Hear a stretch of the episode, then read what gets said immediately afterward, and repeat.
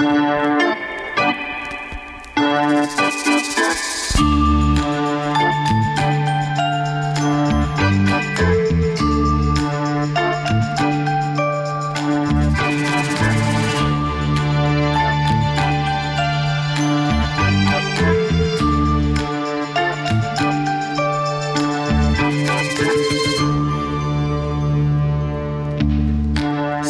Livskvaliteten den daler og daler. Vi føder for få børn, og kristendemokraterne gør noget så interessant som at gå til valg på at mindske hjælpen til folk, der ikke kan få børn.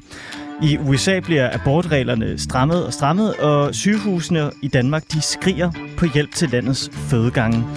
Lige siden antikken og endda endnu tidligere, så har man haft brug for hjælp til at få børn. I det gamle testamente, der fylder ufrugtbarhed og infertilitet og fødedygtighed en hel del. Og kong Henrik den 8. han fik omvæltet hele det britiske samfund, fordi han ikke kunne få en søn.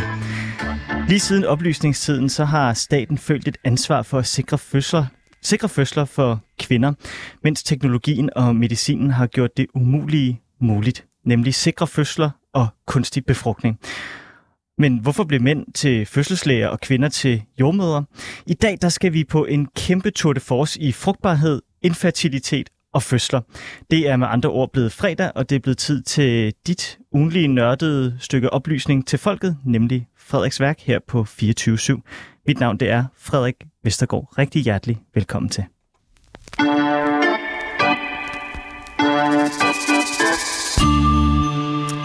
Og nu skal jeg så øh, byde velkommen til dig, Adam Benkar.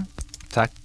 Tusind tak, fordi du ville øh, komme ind i dag og bruge en hel time af din fredag eftermiddag på at tale om øh, infertilitetens kulturhistorie. Ja, det er noget af et privilegium at få lov til, ja det, hvis er, jeg selv skal sige det. det er et godt emne. Jeg er i hvert fald glad for, at du er her. Og øh, du er øh, lektor i medicinsk humaniora på øh, Medicinsk Museum og Københavns Universitet. Og da jeg sad og lavede research til, til dagens program her, så dukkede der et skrift op på nettet fra et øh, katalog, som øh, du har skrevet i forbindelse med en udstilling, der hedder Mor på Luciana. Mm-hmm. Og øh, den tappede fuldstændig ned i alt det, som jeg gerne ville have, det her program skulle handle om. Så derfor så tænker jeg, at du var den helt oplagte at, at hive øh, ind i studiet her. Til at starte med, Adam, hvad fascinerer dig i sådan et medicinsk humaniora perspektiv, når man taler om frugtbarhed og fertilitet?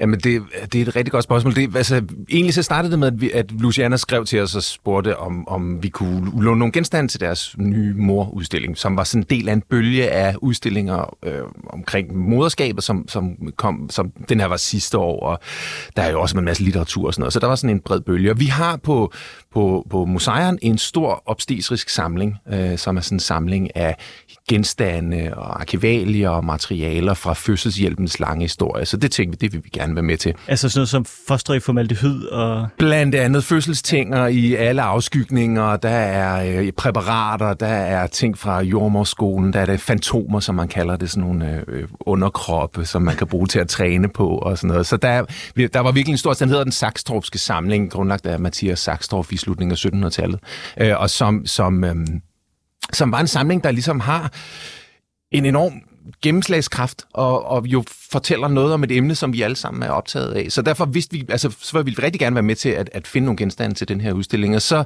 øhm, så fandt vi nogle vokstavler fra 1700-tallet, som var sådan en del af, af, af, af hvad hedder det, øhm, fra, fra, fra jordmorskolen og sådan noget. Men en af de ting, som, som jeg fandt også, da jeg dykkede ned i vores materialer, det var en bog fra 2002, som er skrevet af faktisk min gamle kollega, Mogens Osler, som var øh, tidligere overlæge på Rigshospitalets fødegang i 30 år fra 1966, tror jeg, til 1996, inden han blev pensioneret. Men han skrev en bog i 2002, hvor han øh, kiggede tilbage over sit fags historie øh, og skrev lidt omkring fødselshjælpen og obstetrikken. Øh, og, og der skrev han noget, som virkelig, øh, som virkelig sådan, øh, satte sig i mig og, og gjorde, at jeg tænkte, det her vil jeg gerne være med til at skrive noget om og, og, øh, og, og, og kigge lidt mere på. Um, han skrev nemlig også, jeg tillader mig lige at læse højt, fordi jeg Ja, synes, det har noget, øh, det har sådan en, en, en fin klang. Han, han skriver, og det er altså en overlæge i, i fødselshjælp her i, i, i, i 96. Gennem tiderne har fødselshjælp først og fremmest handlet om at forebygge død, beskadigelse og sygdommen hos moderen, fosteret og det nyfødte barn. Eller sagt med andre ord, så har man altid ønsket at efterstræbe normalitet. Den normale graviditet, den normale fødsel, det normale barn. Men i vores tid er det normale graviditets- og fødselsforløb så langt fra ens betydende med et naturligt forløb.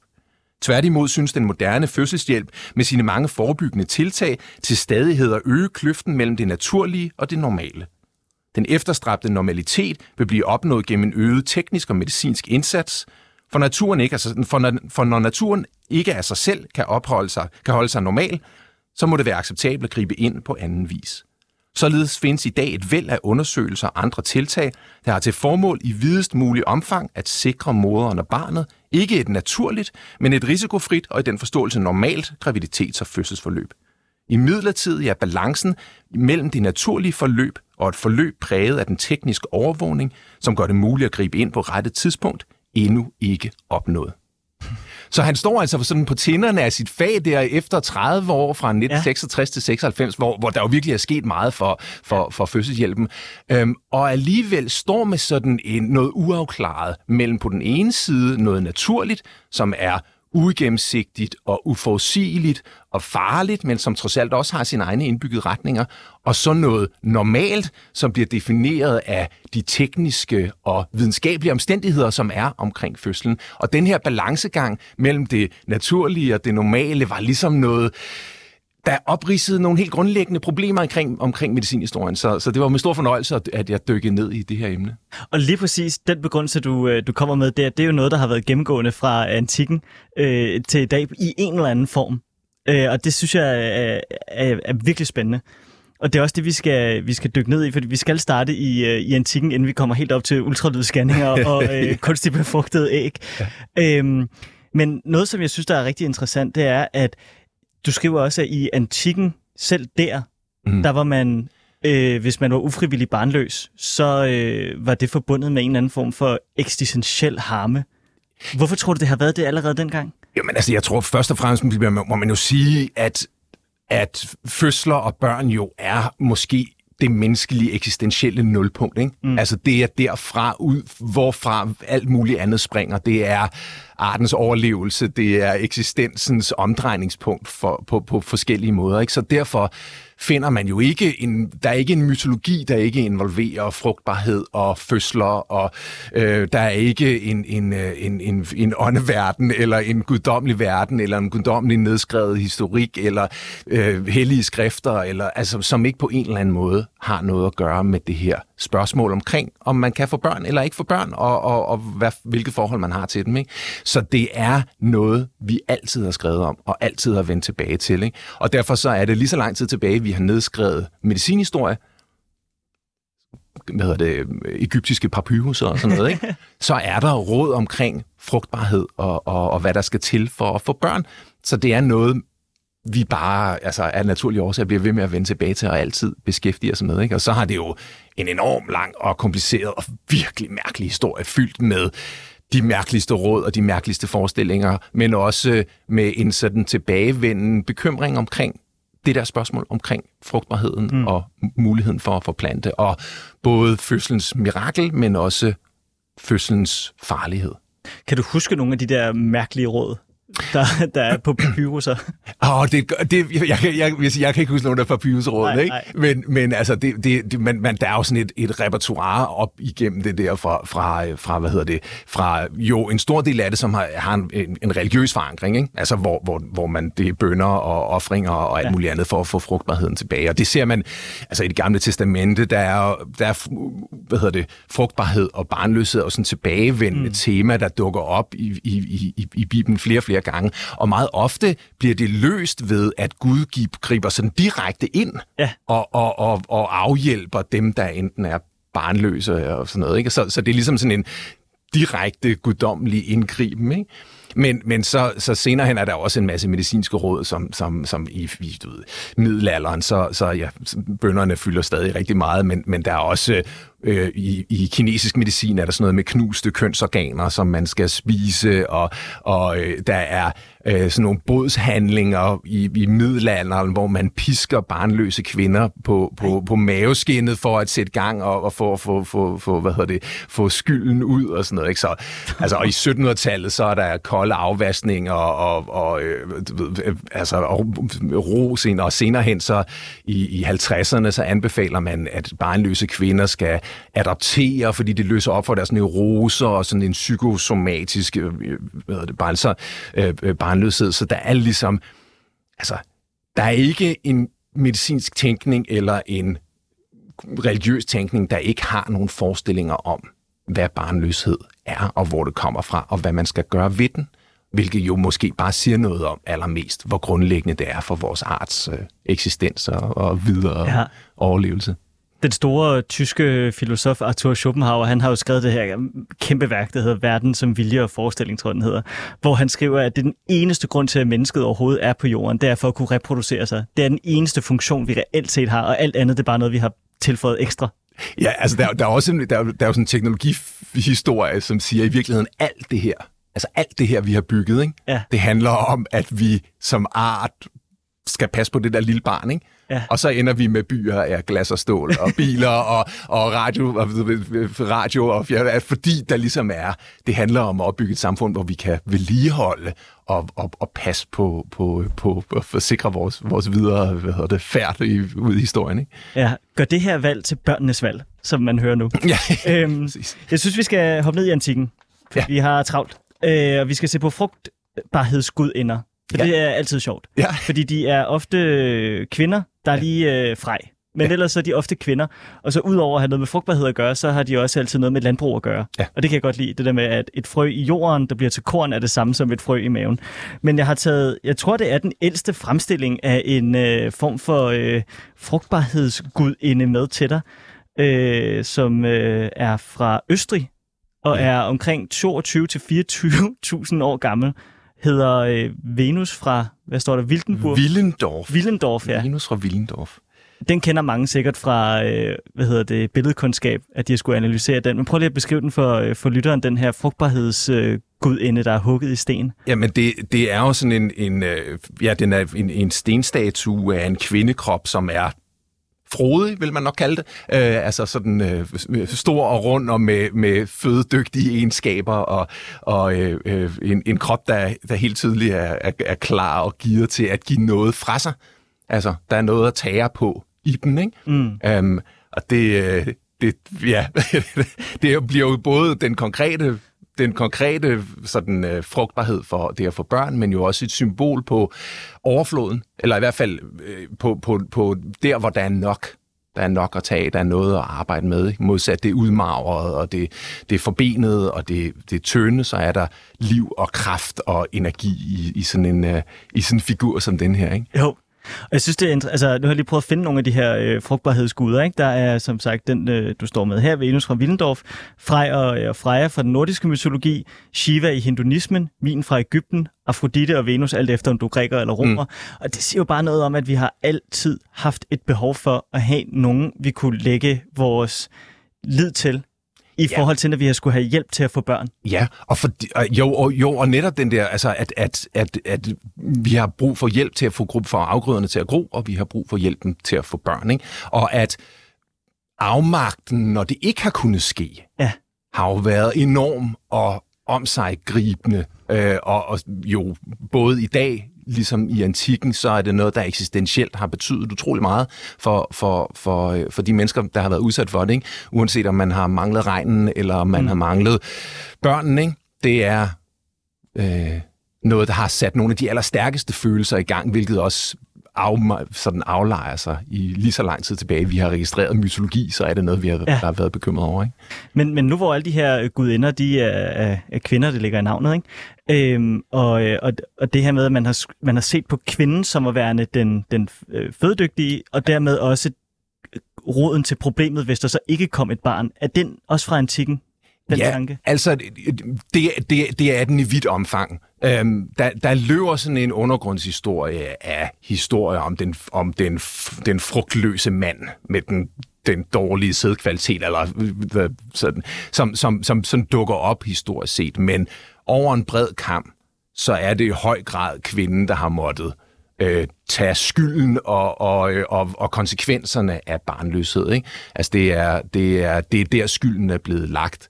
Øhm, og det er jo sådan et, et øh, øh, klassisk patriarkalsk øh, forskydning af ansvaret over på, på, på kvindekroppen, ikke? Mm. Øhm, hvor det at være det at hylde det frugtbare og gøre det lige med kvindekroppen betyder så også, at, at der følger noget potentielt øh, ansvar og en, en, en, at blive et skyldsobjekt oveni. Ikke?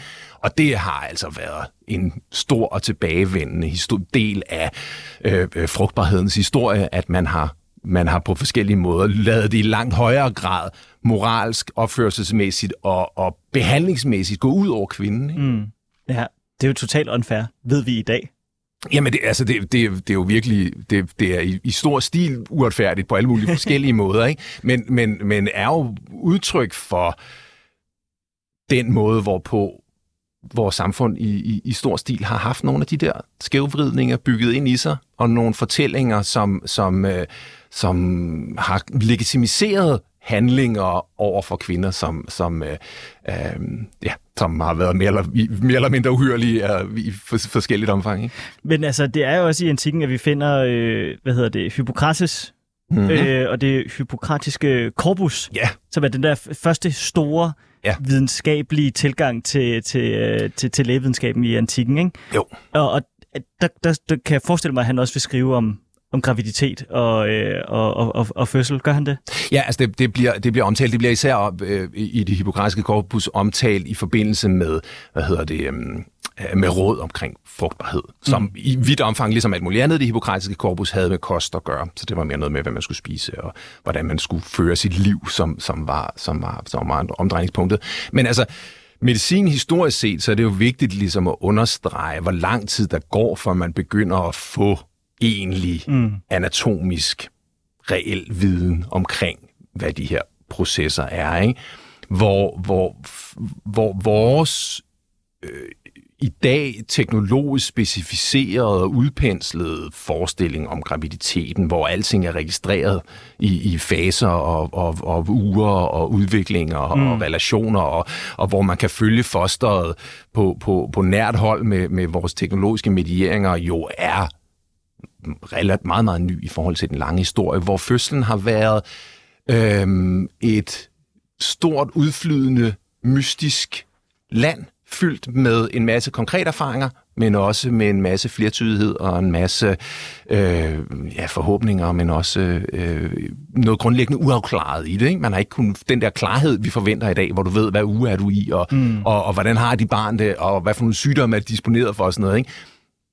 Det er noget nyt. Øh, så derfor, derfor er den fødselsforståelse og fødselshjælp og, og sådan noget, som, som man ser historisk, det er jo øh, øh, meget, meget begrænset, ikke? Jo. at man har haft af viden. Så det har været bygget på en masse øh, gætværk og forestillinger og studier af dyr og sådan noget. Ikke? Og studier af dyr? Og det har man så kunne kigge på en hest og så tænke, det er en ting med os. Nej, men man, man har jo, altså, i, i det antikke Grækenland var obduktioner ikke tilladt, så derfor ah. lavede man observationer oftest øh, på dyr, og så, så, så prøvede man på at lave sådan nogle analogier ah, okay. på tværs af det. det. Man skal helt op til, til øh, i, i den europæiske medicinhistorie, skal man helt op til, øh, til sådan 1200-tallet og frem efter, før at man begynder at lave egentlige obduktioner af øh, menneskekroppe for at studere dem, og så skal man helt op i renaissancen, før man begynder at få noget, der minder om en form for nøjagtighed i afbildninger af, af, af kroppen, at det at afbilde nøjagtigt i sig selv bliver en, et videnskabeligt ideal, det skal også udvikles sådan videnskabshistorisk, ikke? at, at det ligesom er noget, man skal, man skal arbejde hen imod. Så i rigtig, rigtig lang tid, øh, så, så er det et, et, øh, jo et lukket land i stort stil, som man har måttet se på udefra. Ikke? Jeg kan mærke, at jeg er ved at fortabe mig i, i for mange detaljer, og vi, vi, har, vi har meget, vi skal nå. Men inden vi sådan lige hopper lidt op i historien, så bliver jeg nødt til at lige at knytte en kort kommentar til Bibelen, fordi det er jo ligesom grundlaget for hele vores øh, moderne vestlige øh, samfund og moralske kompas osv. osv., osv. Og der synes jeg, det er interessant, at i det gamle testamente, det er jo ligesom en, en, en fertilitetshistorie på en mm. eller anden måde. Ikke? Altså Abraham, han skal være stamfader til det israelske folk. Og derfor så er det enormt vigtigt, at han får en masse børn, og hans sønner får en masse børn, og der er ingen anden grund, ingen af dem, der rigtig har held med det, ja. før at øh, Gud blander sig, eller de begynder at søge nogle andre veje. Øh, og det er ikke et indgangstilfælde, det er stort set alle hans børn, der har problemer med, mm. med, med, med, med det her. Hvorfor tror du, at Bibelen er så besat af lige præcis det emne? Fordi Altså, nu er jeg ikke bibelhistoriker, så, Ah, nej, så, så er der ikke skal sikkert være en masse forklaringer på det. Men jeg tror, jeg tror, et bud kunne i hvert fald være, at det siger noget om Guds magt. Altså, at det er en måde at, at, at virkelig stadsfeste, hvor stor magt Gud har. At han har magten til at øh, få forplantningen til at ske. Mm. Ikke? At han kan gribe ind i det der ellers uløselige og ordne det. Så, så, så det, at, øh, det, at det netop er barnløsheden, er jo både noget, der handler om tradition og familie og alt det der, men, men først og fremmest tror jeg, at det bliver et udtryk for, for, øh, for omfanget af, af den guddommelige magt og evne til at gribe ind og, og, og give os det, vi gerne vil have. Ja. Som det jo handler om. Altså, vi får, vi får det, som, som, øh, som er allervigtigst i, for os. Ikke? Nemlig Guds udvalgte børn. Præcis. øh, den her sådan gammeltestamentlige øh, tanke her, der kan ikke lade være med at tænke på, at der er også, øh, det er også her, vi sådan første gang begynder at møde ideen om en anden form for surrogatmor. Mm-hmm. I, øh, Ja. i form af øh, Sarah og, øh, og Rakel, som øh, har svært ved at få børn, og så lader de deres mænd få, øh, få børn med øh, tjenestefolk, ja. Som er mere fødedygtige end dem selv. Giv mig børn, eller jeg dør. Er det ikke det, hun siger? Sådan noget. Jo. Ja. Men det, det tænker jeg bare, det var et af de, det, det, der kom jeg til at tænke, sådan, der var en klar forbindelse til sådan en eller anden form for surrogat øh, tanke her. Jo, altså, øh, øh, jeg, jeg synes jo, jeg, da jeg læste op på det forbindelse, så sad man jo og tænkte, det, det var svært ikke at tænke, at, at det bliver... Øh, øh, at, at det er måder, hvorpå man laver et kulturelt system, der retfærdiggør nogle bestemte typer af handlinger. Ikke? Lige pludselig bliver det legitimt for manden at lave børn på flere kvinder og den unge tjenestepige og sådan noget. Ikke? Og, ja. altså, det, der, man skal ikke, øh, man, man skal ikke øh, hvad hedder det, læse ret langt ind i det, før man kan se, hvordan alle de der strukturer er med til at placere manden et sted, Ja. ja. og kvinden et sted, og Ja. Børnene et sted, og specielt drengebørnene et sted, og pigebørnene et andet sted i det der system. Ikke? Så, så, øh, så, så det er bare et udtryk for, et, hvor, hvor, hvor dybt den patriarkalske øh, øh, øh, sådan forestilling om, hvad der er rigtigt og forkert, mm. er aflejret i for nogle historier. Og nu hvor du siger øh, patriarkalsk lejring i de her historier, så var der et andet historisk eksempel, som jeg var nødt til at tage med i dag, for jeg vil godt tænke mig at, at høre, hvad du synes om, øh, om min lille læsning af, af Henrik den 8., Mm. som jo var så besat af at kunne øh, have indflydelse på graviditet mm. Og, øh, og fødsel, at han fik omvæltet hele det engelske samfund, så han kunne få, hvad han ville. Mm. Hans øh, kone, hans første kone, var en, han havde arvet fra sin bror. Det står der i Bibelen ikke er så godt. Og Mm. derfor så fik han jo ikke nogen sønner med, med hende. Mm. Men han kunne ikke blive skilt. Og måtte han lave sin egen protestantiske kirke væk fra katolicismen, så han kunne få lov til at blive skilt. Så han kunne få en ny kone, som så gav ham døtre, og så af med hovedet. Nye døtre, af med hovedet, og så videre, så videre, fordi han bare ikke kunne få en søn. Og så fik han simpelthen omvæltet hele det britiske samfund og en helt trosretning, bare fordi at han ville have så stor indflydelse på graviditeten.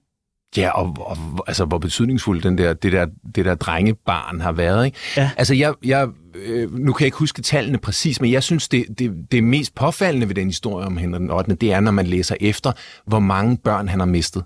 Ja, det er også... Altså, Ja. det, det, det, det er for mig at se den, den, den, den, den vildeste del af den historie. Altså, at, at på på, på hvad der på det historiske tidspunkt har været det, det allerrigeste, det aller, du ved, den, med adgang til den bedste viden, den bedste behandling og alt det der, alt hvad man har haft på det tidspunkt af, af, af medicinske værktøjer, så mister han jo nærmest alle sine børn. Ja. Altså, der, der, der, jeg tror, der er ingen af drengebørnene, der lever til over et år eller sådan noget. Ikke? Altså, mm. og, og der er virkelig mange øh, øh, øh, aborter, og der er mange børn, der er dødfødte, og der er mange børn, der dør inden for deres første leveår. Så, så, så jeg synes egentlig, det, det, er, det, er, det er både et eksempel på, hvor langt man vil gå, men det er også et eksempel på, hvor, øh, hvor meget der er sket. Mm. Altså historisk set i, i dag, f- altså der er stadig spontane aborter og, og, og, og sådan noget som del af, af, af, af fødselsforløbet, men, men, men på et tidspunkt så har vi en forventning om, at nu, nu er det en relativt sikker ting ikke? i langt det meste af menneskehedens historie, og i rigtig mange steder af verden i øvrigt, øh, bortset lige her fra vores, fra vores egen hyggelige vestlige del af, af verden, mm. så er, har fødsler været forbundet med en enorm livsfare. For jeg tror, jeg, man skal helt op til 1910, før øh, børnedødeligheden falder til under 10 procent Hold da op, i Danmark. hold da op. Altså, så, så, så, så en rigtig stor procentdel af, hvad hedder det, øh, af både af, af fødende kvinder og, og, og, og fostre og nyfødte børn har været har afgået ved døden. Ikke? Altså det, i, i hele vejen op igennem historien. Det er først i det 20. århundrede, at det bliver noget uventet mere end noget normalt. Så lad os øh, springe øh, lidt frem i historien, til man begynder at prøve at, øh, at, at få styr på mm. den her farlige fødsel. Nemlig i, øh, i hvert fald i Danmark i 1750, da man øh, fra statens side etablerer fødselsstiften Ja, i København. fødselsstiftelsen, ja. Ja, fødselsstiftelsen, undskyld. Ja. Hvorfor er det øh, sådan et vendepunkt i forhold til vores medicinske tilgang til fødslen? Jo, man, man kan sige, altså op igennem 1600- og 1700-tallet, så sker der en stadig større centralisering og udvikling af den medicinske viden. Altså man begynder, øh, øh, den moderne videnskab bliver sådan langsomt forlagt sine, sine, sine filosofiske grundsten op igennem 1600-tallet, og man bliver mere og mere øh, fokuseret på at få ny og bedre øh, medicinsk viden. Det bliver sådan en drivkraft for, for den proces. Øhm, samtidig så sker der jo op igennem 1700-tallet en form for stadsfæstelse og, og, og, og sådan øh, noget, noget samling af den, af den sociale og videnskabelige magt også. Ikke? Nationalstaterne vokser gradvist, og, og man du ved, bevæger sig ind i opløsningstiden, hvor forestillingen om et samfund, hvor, som man har en vis grad af, af, af, af kontrol over øh, og, og, og ansvar for, stiger i stort omfang. Ikke? Det var også den periode, det første, det første behandlingshospital i Danmark bliver, lavet, bliver, bliver grundlagt i, 16, i, i 1746, øh, som er Frederikshospitalet, som er det, der nu er Designmuseet. Ikke? Um, og som jo blev modsat tidligere hospitaler, var et sted, hvor du kun kunne blive indlagt, hvis du reelt kunne, hvis der, hvis der var en, en, en reel chance for, at du kunne blive øh, helbredt. Ikke? Mm. Tidligere hospitaler havde ligesom været sådan en blanding af fattigdomshjem og, og, og ved, alt muligt andet oven i hinanden. Ikke? Det var ikke et sted, du havde lyst til at gå hen. Men her på, på det her Frederiks, på, på Frederikshospitalet, der, der kunne du kun blive optaget, hvis man ligesom havde sådan en forestilling om, at, at du reelt kunne blive behandlet. Ikke? Og det udtrykte en samling af viden, men jo også en forestilling om, at det, at, at, øh, at samfundet måtte, måtte have, havde et større ansvar for den enkelte borger for den enkelte borgers velbefindende, og, og jo både for borgerens skyld, men først og fremmest jo også for samfundets skyld. Ikke? Altså den der, der skal, der, altså, du skal kunne blive helbredt og få dit ben sat på igen, og det er fordi, du skal ud og lave nogle skattepenge til, til, til samfundet. Ikke? Altså så den der kontrakt, den forestilling om den sociale kontrakt, er en del af den der udvikling. Og der ligger fødselsstiftelsen som, altså den symbolkraft, der er i at kunne tage vare på barnet, Mm har jo også noget at sige her. Ikke? Så det der med, men altså fødselsstiftelsen bliver jo i høj grad lavet, fordi man har brug for et sted, hvor kvinder, som, som er forskellige veje, øh, øh, har været blevet gravide uden for, for ægteskabet eller et eller andet, har et sted, hvor de kan få hjælp til at, at, at føde, sådan så at, at de ikke afgår ved døden, og barnet ikke afgår ved døden. Ikke? Anonymt også. Anonymt Hvilket også. jeg også synes er super interessant i en tid, hvor det at få børn uden for ægteskabet virkelig var set ned på, ikke? Jo, jo, er du, er du sindssyg, mand. Men, men det der, man, man, man alligevel træder ind der fra statens side og laver en institution, hvor, som, som kan varetage det der, den der prekære situation, er jo... Øh, det, det, altså man kan sige, det er jo drevet af sådan en oplysningstanke om, at man skal Mm. passe på samfundet, men som jo selvfølgelig også indeholder den der kontrakt, der er i det. Ikke? Men, men altså, det, det er også et tidspunkt, hvor, hvor fødselshjælpen i, begynder at blive i stigende grad øh, professionaliseret. Mm. Altså fordi den lange fødselshjælpens historie har jo i, i vidt omfang fra, fra tidens morgen og op til ja, 1600-1700-tallet været øh, øh, et domæne for kvinder. Øh, det har været noget, hvor man havde en, en, en, en jordmorenart, som ikke så meget var sådan en, der havde gået på en lang jordmoruddannelse, men var en, der havde en vis erfaring. Øh, en, en, en kvinde, man havde tillid til, eller som havde erfaring om, omkring det her. Og så øh, op igennem specielt op fra 1600-tallet frem efter, så, så, så begynder der at ske en professionalisering af jordmorens rolle, hvor man begynder at se de første manualer for jordmøder og sådan noget, som bliver Ja. produceret i, i, i, i 1600-tallet. Øh, der er sådan nogle, i, i de store byer rundt om i Europa, der er der forskellige øh, jordmorskoler og forskellige øh, øh, sådan, øh, profilerede jordmøder, som udgiver manualer til, til, øh, til, til, om, omkring jordmorfaget. Ikke? Øh, Så det sker i løbet af 1600-tallet, og, og så i, i løbet af 1700-tallet, så, så bliver øhm, så bliver obstetrikken, altså øh, sådan øh, fødselshjælpen som en medicinsk disciplin, mere og mere også professionaliseret. I takt med, at man får bedre og bedre anatomisk viden, man får fl- bedre og bedre kirurger, man får, øh, hvad hedder det, Øhm, man har en forestilling om, at det er vigtigt at varetage det her, men det er ikke mm. noget, man kan overlade i godsøjne til kvinderne. Altså, det er noget, man bliver nødt til at professionalisere. Ja, jeg vil lige hurtigt stoppe dig der, for det synes jeg er virkelig interessant, det du siger med, at det var ikke noget, man bare kunne overlade til kvinderne, selvom at det har været deres domæne. Mm de første jordmøder-manualer øh, går ud fra, også er skrevet af ja. kvinder, selvom de ikke kunne gå på universitetet på ja. det her tidspunkt. At der så lige pludselig kommer et punkt, hvor mænd siger, hov, hov, nu Ja. Har I haft styr på det her i for lang tid? Nu skal vi ind og overtage. Jamen, altså, og det, det sker jo helt konkret ved, at den, the, the male midwife, ja. altså den mandlige jordmor, opstår som som en, en, en, en, en skikkelse. Der, der, der knytter sig en, en, en, sådan en videnskabshistorie, eller en medicinhistorie til det, som er, at der er en familie, Chamberlain, tror jeg, de hedder, som, som, som er en familie læger, der igennem 1600-tallet har et særligt redskab, der bliver holdt som familiehemmelighed, som er fødselstangen. Oh. Den allerførste fødselstang, som de har udviklet, og som i mange generationer i den her familie bliver holdt som hemmelighed øh, fordi det er sådan en forretningshemmelighed, ikke? Øh, og som så, men, men som så senere bliver, bliver, øh, bliver udbredt i, først op i 1700-tallet. Ja, at William øh, Smelly hedder ja. han, som, som er, som, som er en, en engelsk, den første sådan male midwife, som laver øh, en, en, en skole, som jo, hvor, hvor fødselstangen kommer til at stå som sådan et symbol på øh, den første teknologiske, eller et af de første teknologiske indgribende i fødselssituationen. Ikke? Hvad er det, den kan, fødselstangen? Den kan vende Øh, den, den kan få barnet ud, hvis, hvis, hvis, hvis barnet sidder fast, øh, men, men den kan også hjælpe med til at vende barnet, hvis det er en besværlig fødsel. Okay. Så det er en mulighed for ved hjælp af nogle redskaber at gribe ind i en øh, kritisk fødsel. Ja. Øhm, som, som helt klart har, har, har haft en, en betydning for hvad man kunne og hvad man kunne afhjælpe, hvor, hvor det i mange situationer før har kostet enten barnet eller moren livet.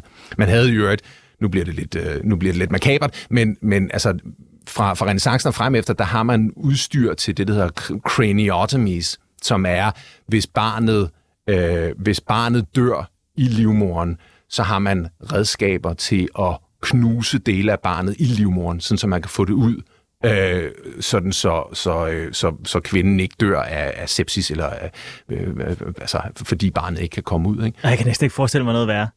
Altså, Jamen, ja, det, det, de billeder, jeg får i hovedet, når du fortæller det, det jeg kan ja, næsten ikke forestille jeg, mig jeg, noget Jeg kan ikke anbefale dig at, at, at, google det, fordi det, når man ser de der, vi har en del af de der ting også på museet, ja. det, er, altså, det, er, det er alt for virkeligt. Ja. Um, men, men, men, men, men fødselstangen har en ting, altså spiller en stor rolle i den der udvikling, fordi det er, og det er selvfølgelig, fordi det er en, som sagt en del af den her bredere professionalisering af, af fødselsskaden, men også fordi man er ligesom, det, det er et øjeblik, hvor, hvor der kommer noget ekspertise, som har en reel betydning øh, i, i fødselshjælpen. Men så samtidig er det jo så også en del af en kulturhistorie, og en historie i hvilken den mandligt drevne lægevidenskab i stigende grad overtager og påtager sig udsagns- og kontrolretten over fødesituationen. Ja. Noget, der før har været øh, kvindernes domæner, og dem, der har en, du ved, en, en egentlig kropslig erfaring med, hvad det er, som, som, som, som, øh, som, som jo bliver, på den måde bliver gjort til, til øh, øh, altså, jeg bliver skubbet delvist ud af den der rolle, ikke? Er der, De er der stadig, men, men ja. Er der nogle kvinders i, uh, idéer og, øh, og, og, og, og tilgang til fødsel, som bliver afvist, simpelthen fordi de ikke er, er, er, er, er mænd, og dermed i godsøjne ikke har den medicinske ekspertise, der skal til, før man ligesom tager det seriøst? Jo, men altså, det, det, det bliver jo i høj grad en situation, i hvilket, i hvilket øh, øh, den normale i en situation, hvor der vil oftest vil have været en kvindelig jommer, eller en, sådan noget, øh, øh, får lov til at forløbe, indtil det bliver alvorligt mm. eller problematisk. Og så rykker videnskaben ind med sine tænger ja. og, og, og, og træder ind. Ikke? Så, så det er ligesom sådan en, en øh, det er en, i virkeligheden en stadsfæstelse af, hvor den bedste viden omkring, hvad mm. fødsler er, den, i går sådan, den egentlige viden omkring fødsler er, kommer til at ligge hos lægevidenskaben. Og det er jo på en eller anden måde noget af det, der lægger den, altså hvis man tager det lange perspektiv mm. på, ikke? Altså hele den medikalisering, som man kalder det, af fødslerne, som jo har præget det meste af det 20. århundrede, hvor, hvor og medikalisering, kan man sige, er, er processer, i hvilke fænomener i stigende grad bliver gjort til en del af et medicinsk system. Øhm, er foregået. Ikke? Altså fødslen er jo gået fra at være noget, der har været øh, et, et, et privat, og mm. noget, der er foregået i hjemmet, noget, der er foregået øh, øh, bistået af ens familie, af, af øh, en, en, måske en trænet jordmor, til noget, der foregår på hospitalet under overvågning af maskiner og apparater. Noget, der har været bundet op på, på fornemmelsen af, af, af, af kroppen, og, og den enkelte fødende kvindes ligesom mulighed og, og sådan øh, øh, kontakt til, hvad der sker inde i sig selv, til øh, noget, der er blevet teknologisk medieret. Øhm, og den medikalisering har betydet, altså det kan man ikke kalde hverken godt eller dårligt. Mm. Øh, det er klart, det har betydet rigtig meget, fordi der er rigtig mange, der har overlevet, som ikke ville have overlevet før. Ja. Så, så min, min, vi har, jeg har, har tre børn. Da vi fik vores første barn, øh, der, der lå min kone på en stue sammen med fire andre kvinder, der lige havde født, og der, der sad jeg som medicinhistoriker og tænkte, fordi vi snakkede med den bagefter, ikke? sad jeg og tænkte, der var ikke nogen herinde, der havde overlevet, hvis det havde været for 150 år siden. Okay. Og det var sådan en... Og det var, altså, det, det kan, jeg kan stadig huske det der øjeblik, da jeg sad der i stolen, og, og, og vi snakkede rundt om det og tænkte, der er alligevel sket noget. Ikke? Ja. Men samtidig er det jo også en del af den proces, som vi har set et gradvist opgør ved. Hvor jeg tror, sådan nogle udstillinger som Luciana, og den litteratur, der har været omkring moderskabet, og den, den, den fokus, der har været på hjemmefødsler og alt muligt andet, er en respons på, i hvor høj grad fødselssituationen er blevet medikaliseret. Mm. Og at den medikalisering har haft øh, har skubbet en masse oplevelser og en masse øhm, øh, sådan erfaringer ud i per- periferien til fordel for noget medicinsk-biologisk.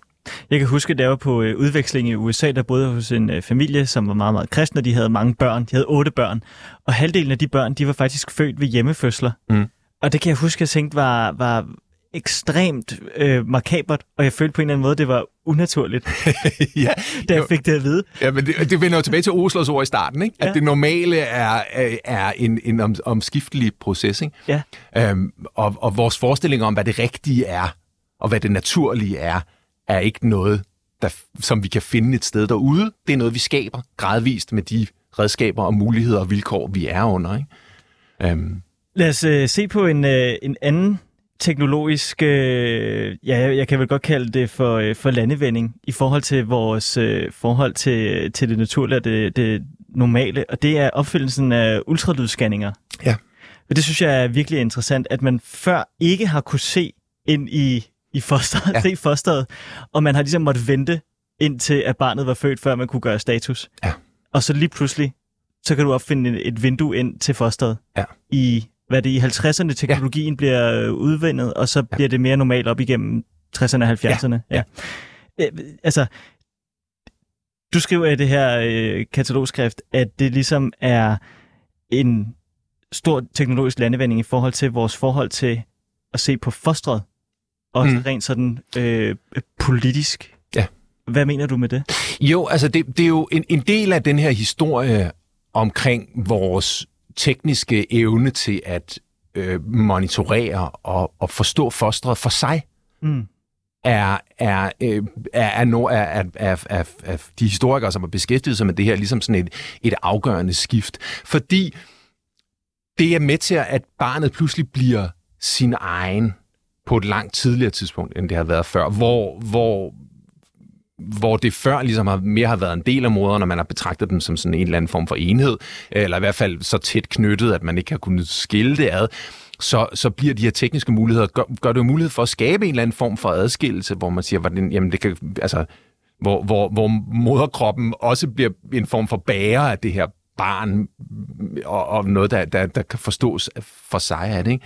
Men altså, jeg tror, det er vigtigt med at sige med, med, med ultralyden, det, det er jo, altså, generelt for, for, øh, for medicinske teknologier, så ser man jo meget tydeligt, at i det øjeblik, at du har mulighed for at komme et lag dybere, eller forstå noget på en ny måde, så skaber du en ny ting. Altså det, at du kan se noget anderledes, gør, at den ting, du ser, bliver forstået på en anden måde.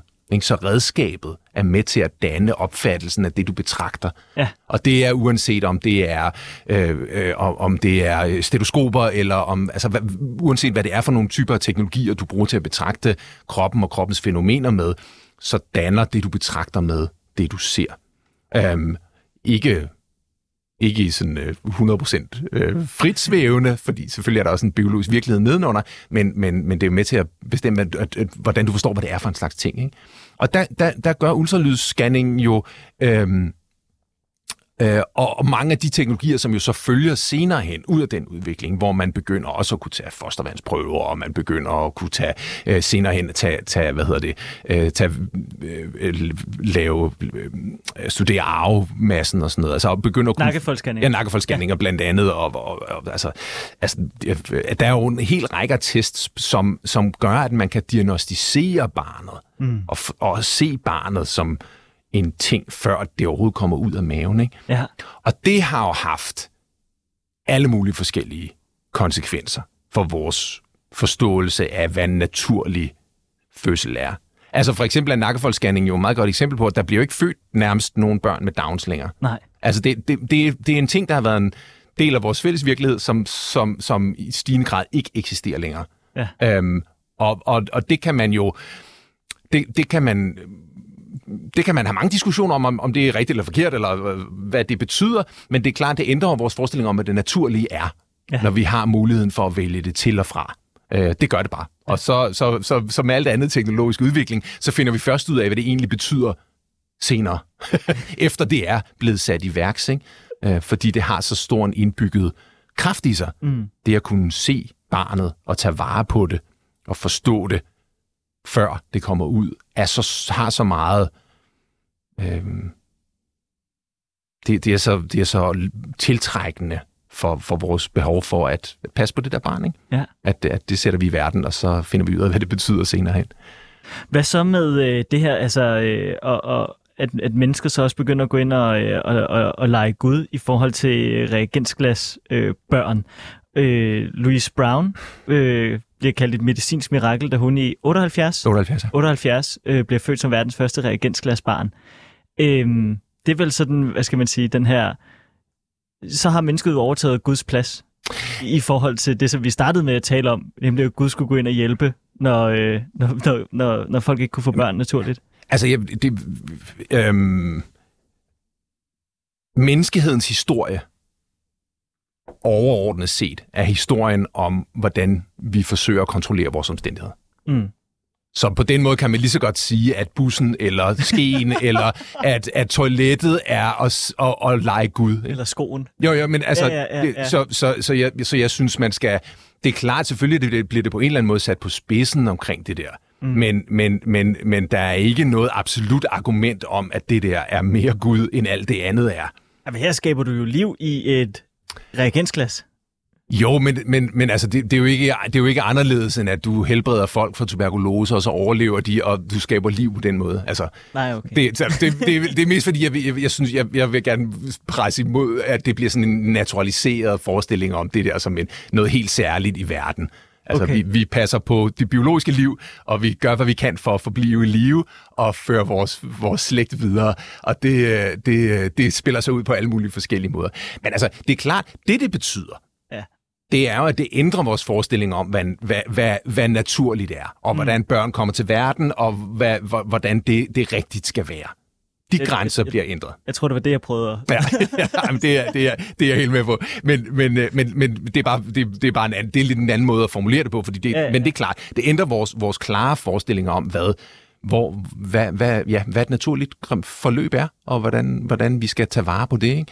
Ikke? Um, og det kommer vi til at diskutere rigtig, rigtig meget. Mm. Og jeg synes jo, altså der er jo noget helt grundlæggende interessant i, at vi er i en situation, hvor vores tekniske virkemidler bliver bedre og bedre og bedre, samtidig med, at vores kroppe kan mindre og mindre og mindre. Ikke? Mm. Altså at sædkvaliteten daler, og vi får færre og færre børn, og vi i øvrigt indretter samfund, der gør det på alle mulige forskellige måder sværere og sværere at få børn. Ikke? Øhm, så, så, øh, så, så det siger også noget om, hvor, ja, at, at uh, lige så meget som at øh, øh IVF er et form for mirakel så, så, er det jo ikke, men så er det jo samtidig ikke en mirakelløsning. Det er det for den enkelte. Ja, ja. Men på samfundsplan er det, du ved, har, har det en helt anden funktion. Ikke? Det er ikke fordi, at nu kan vi gøre det, så, så er alle problemer omkring børn løst for, forever. Ikke? Sådan er det jo ikke.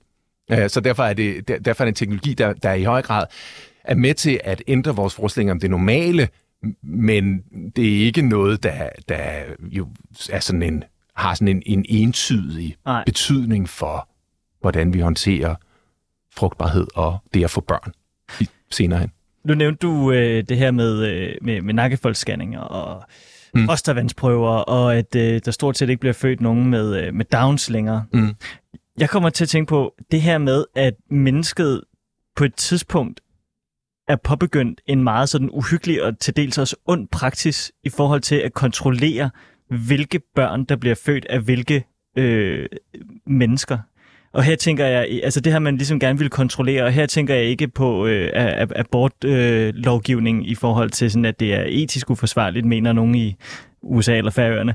Men nu tænker jeg mere på, at man jo i lang tid har steriliseret ja. i godsøjne øh, sindssyge eller homoseksuelle eller øh, igen i godsøjne evnesvage mennesker. Ja. Hvornår begynder menneskeheden at gå ind og, og, og, og ligesom være dommer over, du må ikke føde et barn?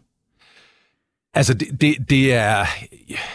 Eller de her børn vil vi ikke have flere af i samfundet. Ja, altså det, det er noget, det, det er noget der, der altid har rumsteret rundt øh, i, i sådan forskellige samfundsudgaver. Så det, det, men, men i den, i den, sådan, i den nyere vestlige historie, så, så opstår eugenikken som fænomen jo i... i, i Undskyld. Det var et kras emne. Tag noget vand. Ja. Jeg fik lige noget galt i halsen der. Sådan. Det, det opstår som fænomen i, i 1800-tallet, hvor man bliver i stigende grad jo måske drevet af en forestilling om, at man har en grad af kontrol over mm. verden gennem alle de videnskabelige, videnskabelige frem, frem, hvad hedder det, fremskridt, man laver fra, fra, fra, fra 1800-tallet frem efter. Og, og, og det skaber sådan en forestilling om, at vi bliver nødt til at tage vare på det hele. Vi skal passe på det, på, på the stock, ikke? Altså på, på, på, og, og det gør, at, at, øhm, at den der, den der sådan, øh, øh, det at vi nu kan kontrollere det, gør også, at folk føler et større øh, frirum til at gribe ind i andre folks liv. Som på en eller anden måde, kan man sige, jo også resonerer med fødselshistorien på den Mm. måde, at, at ligesom at dannelsen af den videnskabelige viden omkring fødslen gør, at den mandlige fødsels, den ofte mandlige fødselslæge og den lægevidenskab føler et større ret til at gribe ind i den der situation. Ikke? Men, men eugenikken og, og, og, og tvangssteriliseringen og ideen om at, at, at holde, holde the gene pool clean, ikke? Mm. Det, det, det opstår øh, i eugenikken og bliver jo en bred samfunds et bredt samfundsfænomen i, i de fleste øh, øh, vestlige lande, for better or worse. Altså Danmark er forgangsland for eugeniske tanker. Øh, da, da, da tyskerne formulerer deres øh, eugenikpolitik i 30'erne, så tager de til Danmark på, på, på studiebesøg. Og, Det bliver Socialdemokratiet rigtig glad for. Jamen det, er- altså det, de, de, det, altså det, men det gør, det, det gør, det gør der, det er der store dele af, af, af den, den europæiske intelligensia og politiske liv, der er, så det er ikke fordi, det er noget isoleret der. Øhm, men altså den, jeg tror, den sidste tvangssterilisering i Danmark er i sådan noget 84 eller sådan noget helt skørt, ikke? Det er sindssygt sent. Øhm, jamen, det, det er det virkelig. Og jo også i øvrigt bliver, bliver en helt klar del af koloniale strategier. Altså, der, der er historier fra Grønland for eksempel, hvor, hvor, Ja. de, de, øh, hvor, hvor grønlandske kvinder kan fortælle, at de, at de har fået oplagt, øh, opsat spiraler, uden at, øh, altså, uden at have, have givet øh, øh, hvad hedder det, godkendelse til det, og så samtykke til det. Ikke? Så, så, så ideen om at ville kontrollere arvemassen og fødselssituationen og alt det der, er jo en del af sådan en, en øh, øh, altså en- måske en del af den vestlige kulturhistorie, som vi skal til at, at, at, at tage et større blik på. Hvad er det, vores trang til at ville kontrollere de der ting der? Hvad har de her konsekvenser, også for den måde, vi tænker omkring det biologiske på? Hvis så når øh, unge par i dag har muligheden for at afbryde en graviditet i tilfælde af, at øh, barnet har øh, en kromosomfejl, Mm. er det så en, en tankegang, som er, er direkte forbundet til den, der ligger bag eugenikken? Det, det, altså, den, den, den, den slags slutninger kan man ikke lave, okay. Okay. øh, fordi, fordi for, den, for i den enkelte situation er det, øh, er det nogle andre faktorer, der er på spil i det. Men, men, men, altså, men, men det, er jo, det er jo klart, at, at vores teknologiske muligheder betyder noget for den måde, vi indretter os på. Og det har konsekvenser fremadrettet. Og det er fødselshjælpens historie øh, og obstetrikkens historie er et rigtig godt eksempel på, hvor meget vores teknologiske muligheder betyder for den måde, vi lever på. og den sammenfiltring, der er af kultur og samfund, øh, hvor, hvor det videnskabelige ikke aldrig står for sig, og mm. altid er en del af en fælles kultur, som også handler om, hvad vi tænker og føler, og hvordan vi opfører os. Ikke? Så, så jeg tror, det at vi har nogle teknologiske muligheder, for eksempel for at, at identificere sygdom, før børn bliver født, eller sådan noget, det, det er ikke noget, der betyder noget i sig selv. Nej. Det, det handler om, hvordan vi, vi, vi som samfund øh, indretter os rundt om det, og hvad vi tænker i den forbindelse. Adam, jeg kunne godt tænke mig de sidste øh, par minutter, som vi har tilbage, at vi lige... Øh, jeg vil ikke sige, at vi skal gøre øh, status over øh, 5.000 års fødselshistorie, men at vi på en eller anden måde, altså fordi øh, vi har jo snakket om alt fra øh, frugtbarhedsguder til, til, mm. til Bibelen, til fødselsstiftelsen osv. Kristendemokraterne er det eneste parti, der går til valg på lige nu, at øh, mindske hjælpen til øh, fertilitetsbehandling for, øh, for, for par i dag. Øh, hvor står vi henne i, øh, i, i, i dag i forhold til det naturlige, det teknologiske, hvem skal hjælpe hvem osv.? Jeg tror først og fremmest, og nu det her fuldt for min egen regning, ikke? Øhm, men jeg tror, vi er langsomt ved, at det er langsomt ved at gå op for os, at der er ikke længere noget, der er naturligt mm. i stort omfang. Vi ændrer hele planeten med den måde, vi forbruger brændstof på. Vi øh, laver verden om med, i forbindelse med vores fødevareproduktion. Alt er i princippet, der er ikke længere noget udenfor. Der er ikke en form for naturlig akse, vi kan forankre os i udenfor og sige, jamen, sådan må det jo være. Mm. Og så kaste armene op og slå andre i hovedet med det, med det synspunkt. Ikke? Vi bliver nødt til, tror jeg, som, som, som art på en eller anden måde, at, at, at indse, at, at øh, vi skal tage vare på det hele. Mm og vi skal tage nogle lange diskussioner om, hvad de teknologiske muligheder, vi har, betyder, og hvad det betyder for den måde, vi indretter os på. Og det er ikke en samtale, som udelukkende kan finde sted omkring det videnskabelige. Den bliver nødt til at handle om kultur, om samfund, om tanker og følelser, om, om, om, om øh, samfundsindretninger på den måde. Så, så der ligger en stor, alvorlig samtale i, i vores forhold til det teknologiske, og i hvordan vi får, finder på nye historier omkring grænsen mellem natur og kultur, og det naturlige og det teknologiske. Det skal vi tage og snakke noget mere om. Det er vel også det kristendemokraterne, der prøver nu ved at være de eneste, der siger, at vi skal ikke hjælpe så mange, som vi gør nu. Altså det er jo i hvert fald et bud på, på, på, på at, at, at tage den samtale op, og så kan, man, så kan man synes, hvad man vil, om det er den rette vej at gå eller ej. Øh, det skal jeg ikke blande mig i, men, men, men det er jo et eksempel på at, at sige, at vi bliver nødt til at tage en samtale om, omkring den her teknologi. Ja, fordi det, de jo prøver på, det er at drosle teknologien ned. Ja. ja. Det er historisk set meget svært. alle, alle historier viser, at når noget er i verden, så, så, øh, så, så har det effekter. Ikke? Jo. Øhm, men men, øhm, ja. men, men det, i hvert fald synes jeg, at, at det, det, det siger noget om, at der er en, der er en stor og, og samtale, vi skal have. Men, men som jo også er netop, altså i, i, i takt med, at, at fødselstallene daler og alt muligt andet, så bliver det jo i, i stort omfang en takt om, en, en snak om, hvad er det for et samfund, vi skaber. Mm. Hvad er det for nogle arbejds, hvad er der for arbejdsmarked, vi har? Hvad er det for, en, hvad er det for nogle øh, kemiske stoffer, vi sender ud i vores verden, som vender tilbage og, og påvirker os? Øh, altså, så det bliver sådan en, vi er indlejret og en del af verden, øh, og det vi skaber udenfor, det vender tilbage i os, så derfor bliver vi nok nødt til at tage vare, lidt mere vare på det, vi laver udenfor, øh, fordi det ender inden i os. Ja, fluorstoffer og mikroplastik. Alt det der. Alt det gode. Adam Benkar, du er lektor i øh, medicinsk humaniora på Medicinsk Museum og Københavns Universitet. Tusind tak, fordi du ville øh, komme ind her og, øh, og lukke mange tusind års fødselskulturhistorier for os. Det var, øh, det var sindssygt spændende, og en øh, anbefaling her fra programmets side om at tænde på Medicinsk Museum og se på nogle fostre i formaldehyd. ja, tusind tak, og tak for invitationen.